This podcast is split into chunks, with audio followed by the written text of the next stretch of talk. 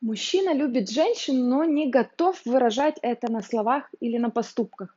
Женщина ему говорит, эй, если ты меня любишь, скажи мне об этом, э, дай мне знать, сделай какие-то действия. Это первый вариант отношений между мужчиной и женщиной.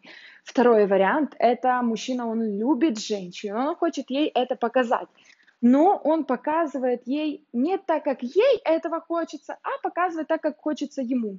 Так, например, на 40-летие жены он купил ей набор самых каких-то крутых, дорогих отверток. Женщина, понятное дело, она будет недовольна. Что ты мне купил? Что это вообще такое? Это мне не подходит.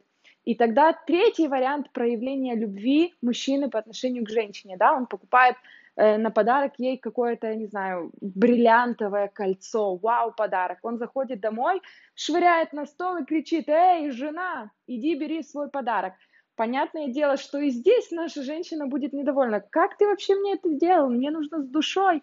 И есть четвертый вариант проявления любви мужчины по отношению к женщине. Это когда мужчина, оставив все вот эти вот неудачные попытки, о которых мы только что говорили, покупает хороший, стоящий подарок его жене, украшает этот подарок сопутствуя э, приятными словами и говорит, что она достойна этот подарок и дарит этот подарок жене. Понятно, что она уже так почувствует его любовь, потому что с этим подарком она получила много очень приятных слов и комплиментов. Это аналогию можно провести и нашей с вами любви с Творцом. Можно говорить, что мы любим Всевышнего где-то там в сердце.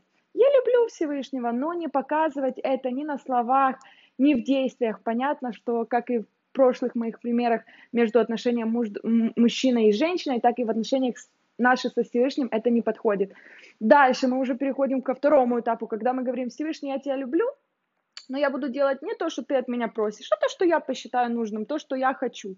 Понятное дело, что и здесь Всевышнему это не совсем приятно. Или там следующий этап, третий этап, когда мы говорим, ага, Всевышний хочет от меня получить вот это вот действие, Всевышний хочет от меня вот такой подарок, я сделаю, но быстро. Но у меня вообще-то нет времени, или, о боже, опять я, опять этот шаббат, о боже, опять этот кашут, о боже, мне нужно покрыть голову, а, а я хочу не скромно, да.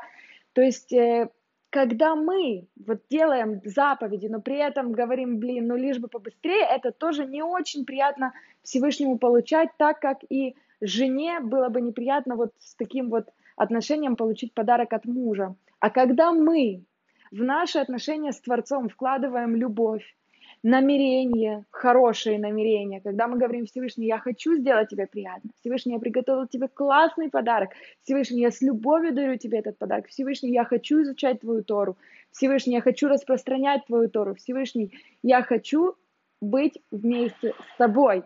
И вот тогда это получается настоящие хорошие, хорошие и качественные отношения между нами и Творцом. И пусть мы будем э, в хороших отношениях вместе с Ним, и если вы поделитесь этим уроком, это будет распространение Торы и распространение имени Всевышнего.